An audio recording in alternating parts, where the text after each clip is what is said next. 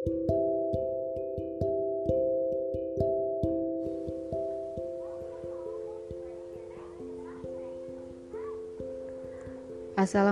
warahmatullahi wabarakatuh. Pada kesempatan kali ini saya akan membahas mengenai tes psikologi yaitu mengenai tes kepribadian. Langsung saja, yang pertama mengenai tes kepribadian. Tes kepribadian adalah instrumen untuk mengukur ciri-ciri emosi, motivasi antar pribadi, dan sikap yang dibedakan dari kemampuan jadi intelijensi dan kepribadian itu hal yang berbeda, begitu ya. Tes kepribadian bukan merupakan tes kemampuan seperti tes intelijensi. Ada karakteristik yang mendefinisikan perbedaan antara berbagai jenis individu dan perbedaan tersebut dapat diukur secara akurat. Tes kepribadian ini melibatkan stimulus terstandarisasi yang ditujukan untuk memancing dan menganalisa perbedaan reaksi individu.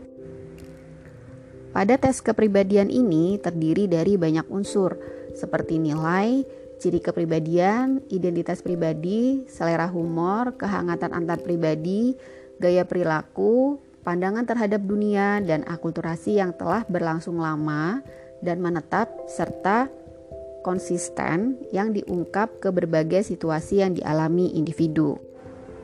Selanjutnya ada tipe tes kepribadian. Menurut tipe tes kepribadian itu terbagi menjadi dua, inventory atau objektif dan proyektif.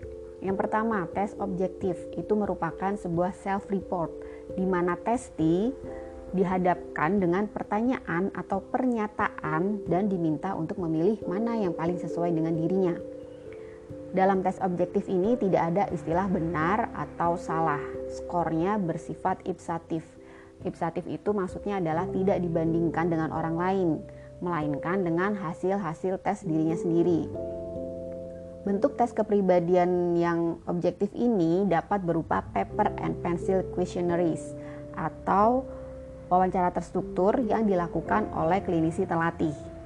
Paper and pencil questionnaires itu maksudnya adalah pertanyaan yang bisa dikerjakan dengan kita membagikan uh, dalam kertas dan pensil gitu. Jadi kita mengerjakannya di dalam kertas dan menggunakan pensil gitu.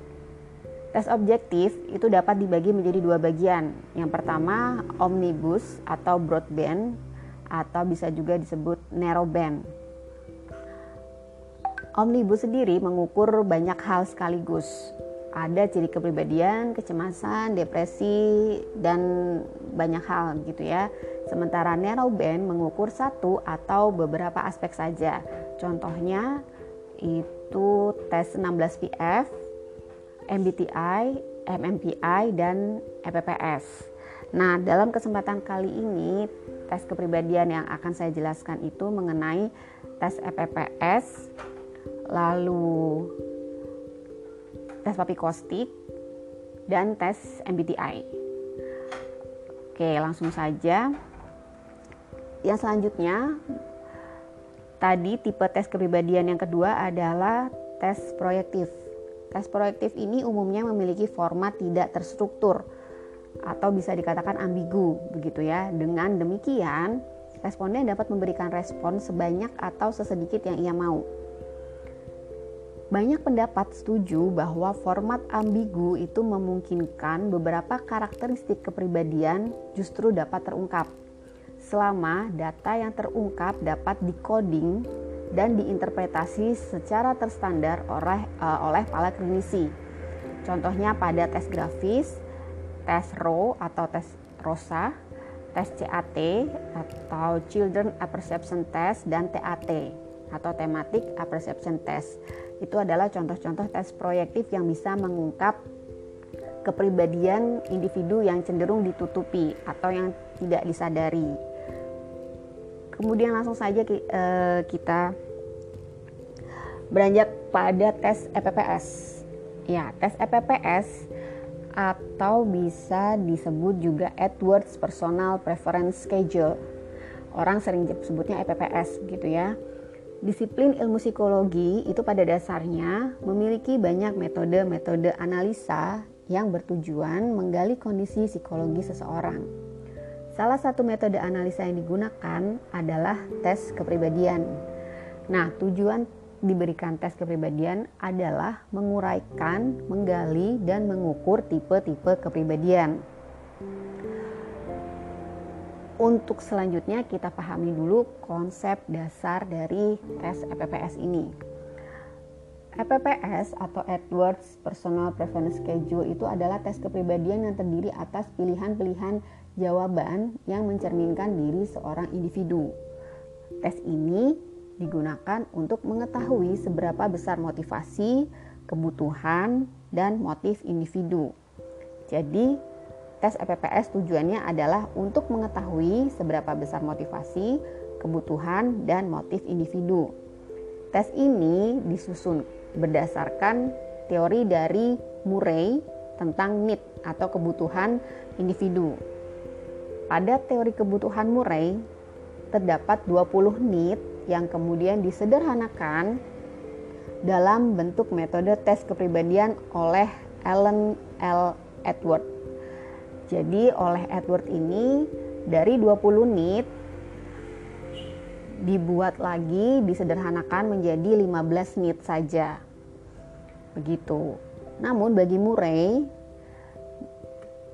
menurut pendapat Murray, nit itu adalah konstruk mengenai kekuatan di bagian otak yang mengorganisir Berbagai proses seperti persepsi, berpikir, dan berbuat untuk mengubah kondisi yang ada dan tidak memuaskan. Lalu EPPS itu merupakan tes kepribadian yang bersifat verbal dan memakai metode force choice. Metode force choice itu adalah maksudnya yaitu memilih di antara dua pernyataan pada setiap itemnya.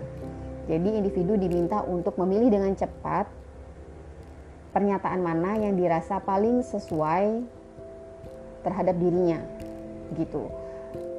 SPPS itu berbentuk verbal, terdiri dari 225 pasang pernyataan. Bukan pertanyaan ya, 225 pasang pernyataan. Semua pasangan pernyataan tersebut merupakan pengembangan dari beberapa aspek psikologis yang akan diukur, yang meliputi 15 macam NIT tadi. Jadi 225 pasang pernyataan itu sudah mencakup 15 macam NIT atau kebutuhan yang ingin diungkap. Bagi individu tertentu, pasangan pernyataan tersebut mungkin saja sama-sama menggambarkan atau bahkan tidak menggambarkan ciri khas yang terdapat dalam dirinya. Dalam kondisi seperti ini, subjek atau testi tetap dipaksa, dipaksa dalam tanda kutip ya, untuk menentukan pernyataan mana yang lebih cenderung mendekati ciri khas dirinya sendiri. Lalu untuk selanjutnya ada tes papikostik. Sejarah tes papikostik sendiri itu adalah tes yang dibuat oleh Dr. Max Martin Kostik itu pada awal kurang lebih tahun 60-an gitu. Nah, tes PAPI ini sendiri kepanjangannya adalah Perception and Preference Inventory. Tujuannya adalah mengukur dinamika kepribadian atau psikodinamikanya. Itu berasal dari lingkungan atau environment, values, need dan role-nya, perannya begitu ya. Di Indonesia, Papikostik sendiri diperkenalkan sekitar tahun 1980. Kemudian dikembangkan lagi pada tahun 1990 menjadi self-report inventory.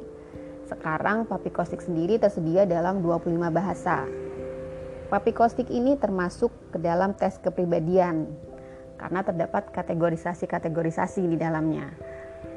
Nah, seperti yang tadi sudah saya jelaskan, papikostik adalah mengukur role dan need, role itu peran dan kebutuhan individu dalam kaitannya dengan situasi kerja. Jadi pada seleksi penerimaan tenaga kerja, Papikostik ini sering digunakan untuk menyeleksi calon-calon tenaga kerja dan mengukur role dan need individu tersebut dalam kaitannya dengan situasi kerja yang nanti akan dihadapi. Jadi papikostik adalah berisi informasi profil individu dari tipologi kepribadian atau konteks konteks pekerjaannya. Laporan inventory kepribadiannya atau self report inventory-nya itu terdiri dari 90 pasangan pernyataan. Ada ada uh, ada 20 aspek kepribadian yang dikelompokkan dalam tujuh bidang. Gitu ya. Jadi papi kostik itu soalnya ada 90 pasangan pernyataan di mana untuk mengungkap 20 aspek kepribadian yang dikelompokkan dalam tujuh bidang. Jadi papi kostik itu tersusun untuk pengukuran kebutuhan atau need dan pengukuran persepsi atau roles gitu. Pengukuran persepsi itu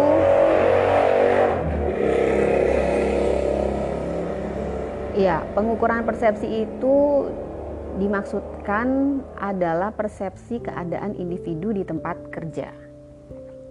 Gitu. Untuk yang selanjutnya, saya akan menjelaskan mengenai MBTI. Tes MBTI. MBTI ini adalah kepanjangan dari Myers-Briggs Type Indicator. MBTI dikembangkan oleh Isabel uh, Isabel Briggs Myers pada tahun kurang lebih 1940 begitu. Psikotes ini dirancang untuk mengukur kecerdasan individu, bakat, dan tipe kepribadian seseorang.